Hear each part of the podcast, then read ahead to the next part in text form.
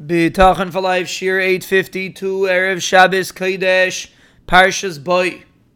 We are analyzing Psukim in Tehillim, Perek Lamed Zayin, Pasuk Gimel and Dalet.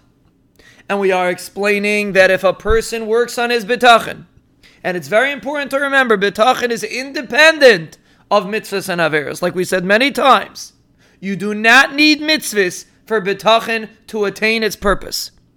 But you will not necessarily have the peak of the relationship if your betachan doesn't drive you to do mitzvahs.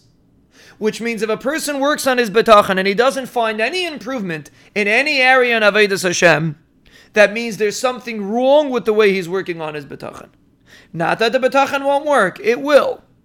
But true betachan, perfect betachan, betachan that is really striving to gain that relationship, which is what betachan is to make HaKadosh Baruch Hu real, to make him exist, so to speak, in your life, that will automatically generate Asay Taif.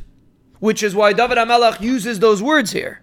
Bitach Bashem, have real bitachon in the Ribono Shel Olam V'asei Taif, and automatically you will do good. He's also telling you to do good, but it's automatic. If you have real bitachon, you will automatically do good. That is the goal of bitachon. When a person has bitachon, the goal is to solidify the relationship with the Ribono Shel Olam and every single avera and every single lack of a mitzvah that a person does not do is only because of a lack of a relationship. When the bitachon is strong, when the relationship is strong, it's impossible that a person should do an avera. It's only because there's a lapse in the bitachon there's something missing in that relationship that a person falls into an Avera. So, can a person have bitachon if he's a Rasha? Absolutely. He can work on his bitachon temporarily and he'll be saved. But remember, real bitachon will help you grow. Real bitachon won't just help you grow, it will compel you to grow. You will be forced to grow. You can't believe in the Ribono Shel Olam. You can't live with HaKadosh Baruch Hu without following what he wants from you, without asking yourself, am I doing what he wants? That's what David HaMelech is saying, and that is how a person attains this Anagal Hashem, like Ulbe'ez Hashem explained.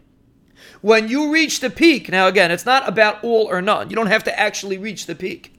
But the more you grow, the more your betachan gets strengthened, the more your avodas Hashem and your relationship with the Ribono Shel Olam gets strengthened, the more your v'hisaneg al Hashem will get strengthened. Like we'll explain Bez Hashem. That's what David HaMelech is talking about. Real betachan should force you to be asay taif, and you will see it will. It will make your davening better. It will make your chesed better. It will destroy your kina. It will destroy all the bad midas that a person has. Slowly, it takes time, but it will happen. Bitach Bashem V'asei Toiv.